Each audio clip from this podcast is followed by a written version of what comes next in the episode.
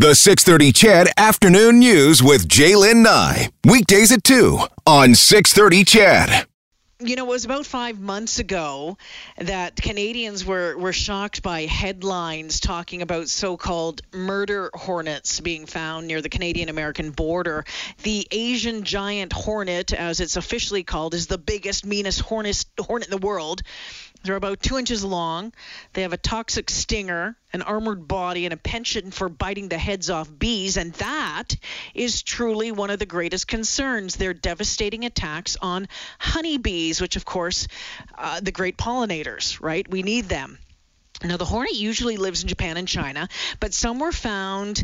Um, on the BC Washington border. And just a few weeks ago, workers from the U.S. Department of Agriculture were able to destroy the first nest of these giant hornet, hornets. They were found close to Blaine, Washington. We're pleased to welcome back uh, to the show our next guest, Dr. Gard Otis, a professor of the School of Environmental Sciences at the University of Guelph, who has done extensive study on these hornets over the year. Dr. Otis, welcome back to 630 CHED. Yeah, thanks, Jalen. I'm glad to be. All right, so give us an idea. You know, watching this, uh, reading the reports about how this unfolded over the past uh, few days, how they managed to destroy this nest has been fascinating, and I'm sure even more so for you. Dr. Otis, first off, can you tell us how they managed to track down where this nest was using, what was it, dental floss and little transmitters? yeah. Um, it is an interesting story.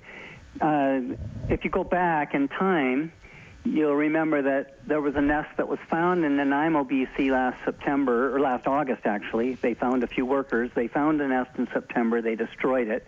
And that was the end of everything. And then they started to see the odd hornet really late in the season last year and too late to really track anything down but they suspected that some of the, that there were some colonies on the mainland, which obviously there were, and uh-huh. that they must have produced some queens that overwintered and that would probably start new nests in the spring. And they did find a couple queens this spring in Washington State.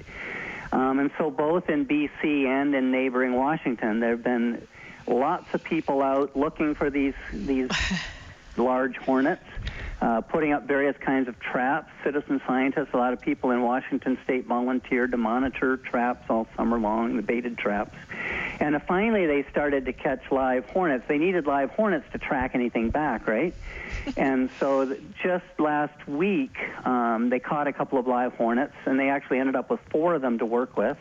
And they had gotten these little radio transmitters that had been bought for a different project in Massachusetts, but the U.S. Department of Agriculture shipped them out to Washington State so they could use them. And their technique, they tried gluing one on the, the, the hornet itself at one point, and it fell off. Um, so they went with this idea of tying a piece of dental floss, or, or you know, the narrow part on a wasp, how they have that really yeah. narrow part between where the wings are and the abdomen.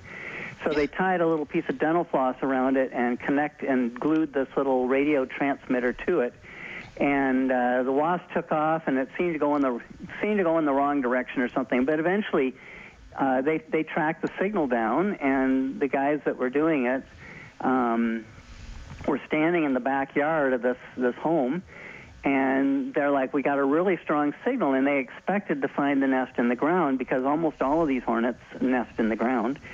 And then they heard one go overhead, and they looked up, and there in the tree, about eight feet up, about a little under two meters, or a little over two meters, was uh, where the well, hornets were going in and out of a dead tree. My goodness gracious. Okay, first off, I just need to backtrack for a second. You've worked with these hornets before. I mean, I remember you telling me that story of you getting stung years back when you were working with these hornets. I'm thinking, what kind of nerves of steel do you have to have to, to, to tie a piece of dental floss around one of these things and, and attach a transmitter to it? Well, the re- you don't need huge nerves of steel. The reason I got okay. stung um, we this was in Vietnam with the with the other giant hornet that lives in Asia. It was a slightly more southern distribution, and we were working with live hornets, but we wanted to calm them down, right? So we would put them in a, the little freezer in my bar fridge in my hotel room till they chilled down to the point that they weren't moving and then we could take them out and play around with them for a short period of time. I mean, they start to warm up pretty quickly, right? And so the the reason I got stung was uh, we hadn't left them in the freezer long enough, and as soon as we opened the jar, a couple of them flew out, and one went in my bedroom at the hotel, and then, you know, what followed was me getting a sting on my big toe. But uh, they did the same thing. They chilled them down, and when they're quiet, you can handle them and tie the little string of the dental floss around them, and so that part wasn't too hard, really. All right, so that's how they did it. So from there, I mean, from what I'm uh, what I've read, it sounds like they just they got all you know protect the protective equipment uh, all on them, and then what did they use? Almost like a vacuum. They they cellophane the tree and vacuum the hornet's nest out. Can you explain the process of getting it out of there? Yeah, there is actually a video on YouTube that you can see this in, but they uh, they were expect as I said they were expecting it to be in the ground, so they had planned to mm. plug the hole in the ground, erect a little tent over the top of it, and then when they opened it up, just start to suck up the hornets as they came into the tent. Well, you can't do that in a tree, right? So they were fortunate. It seems that there was only one hole in the tree that they were coming and going from. They they didn't have another entrance somewhere. So they were able to put foam in the entrance and seal it, and then wrap it all up with uh, saran wrap to keep everything clo- sealed up. And then when they made a little hole, they had a, a they, they had a shop vac with a long extension cord because it was in this these people's backyard. And so they were able to actually connect the shop vac to the electricity, and they, uh, with a modified sort of tube that was plexiglass, so they could see what they were doing. They could open a little hole and then essentially vacuum up all the hornets. And I might add, it was a, it. If you see the videos of the nest, as soon as I saw it, I thought. That's either a, a mostly dead colony or a really small colony. And it was a really small colony. They only got 98 hornets out of this nest. And a mature colony in Asia would have 500 to 1,000 at this time of year. So Wow. they aren't sure why it was as small as it is, and they're planning to cut the tree down um, either tomorrow or Thursday. It's a dead, a dead tree, so it's not going to harm the, the landscape too much. And they're planning to cut it down so they can get the nest out and look at it and measure it, and because we're trying to learn as much as we can about these hornets. Whenever we like, this is a great opportunity to learn the genetics of the hornets.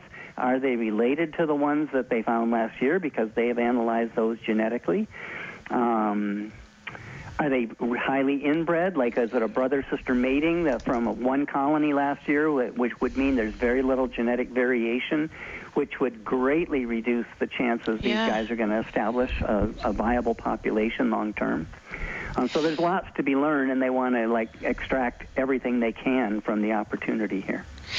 So uh, yeah, you mentioned, and that's you, you've touched on so many interesting things there. I mean, yeah, 98 hornets from this nest, 13 that were captured alive in a net. What about? Yeah, they caught 13 plus 75 more, so that's the 98. Yeah.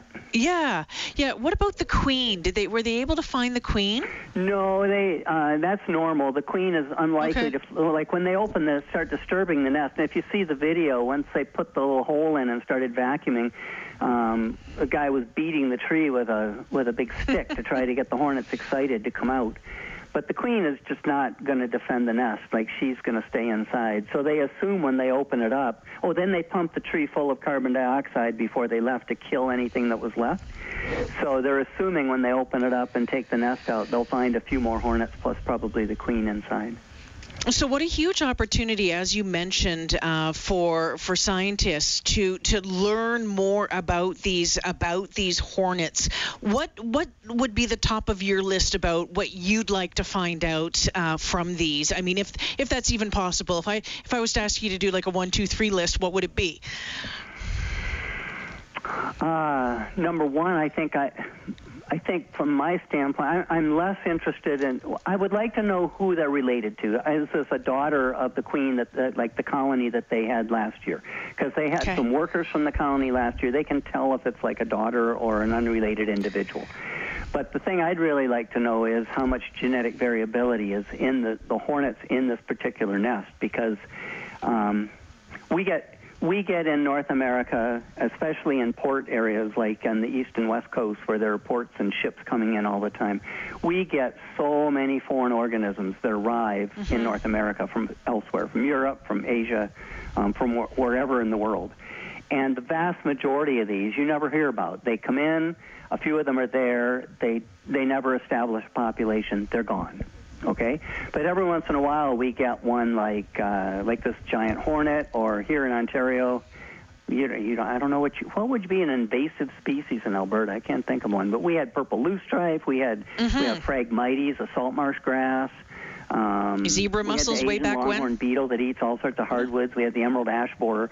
So every once in a while, one of these that's much more serious does manage to get established as a full population, and then we have to, you know, then we really have to worry about it. So, for as an example, in Europe, there's another species of Asian hornet. It's not. A, it's about half the size of this one, but um, before this one showed up, we were calling it the giant Asian hornet. Um, and it's gotten into France, and it's now spread into Germany and into Italy and into the UK um, over the last 16 years, and it is it kills between a sixth and half of the colonies in those regions in the wintertime. Um, so it's really serious, and Yeah. so knowing if they have a lot of genetic variability means that it's much more likely they would establish a viable long-term population. Interesting stuff. Really, really fascinating. Um, I might add that th- this nest was only two kilometers from the border of British Columbia. Um, Uh-huh. They did have find a, a, a hornet in like right at the border just a couple months ago, so it might have even been from the same nest. But as they have these different reports coming in, it's they're estimating they know of about three or four colonies maybe this this year, but that doesn't mean they know of all of them. And I'm sure your listeners are probably curious, being where you are in Alberta, is this a big risk for you guys there? Mm-hmm. And I did manage to find, I'm looking at it right now, I did manage to find a paper that has taken where the this hornet lives in Asia, looked at the climatic factors, and then extrapolated from that where it might might be able to survive elsewhere in the world. yes. I'm not sure I complete. Oh, I see. That's yellow. Uh,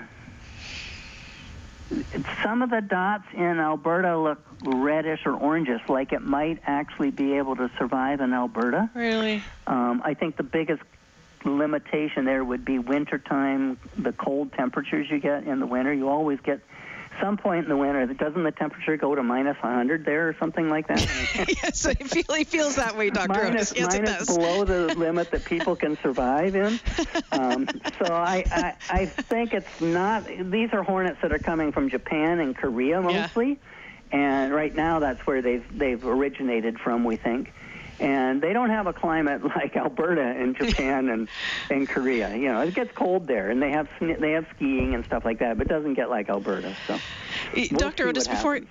Before I let you go, I thought it interesting uh, in one of the articles that I read that um, one of the uh, one of the spokespeople said, "No, we are not selling any of these specimens." I thought that was interesting that there was going to be a call that there was going to be this want. Uh, they, they've actually been turning down people who wanted who wanted one of these things. Yeah, some of those I think are people who have private collections and they just want one Yeah. in their collection. But uh, yeah, I, I don't need one. I actually have my own, so there You you, have go. your I own. put mine on the market and sell them. Do you, do you do you have one in in the office or at your house? Oh yeah, I got I got dozens. I could make Oh, a fortune. Fund my you next could. for research, I guess, off of the backs of hornets.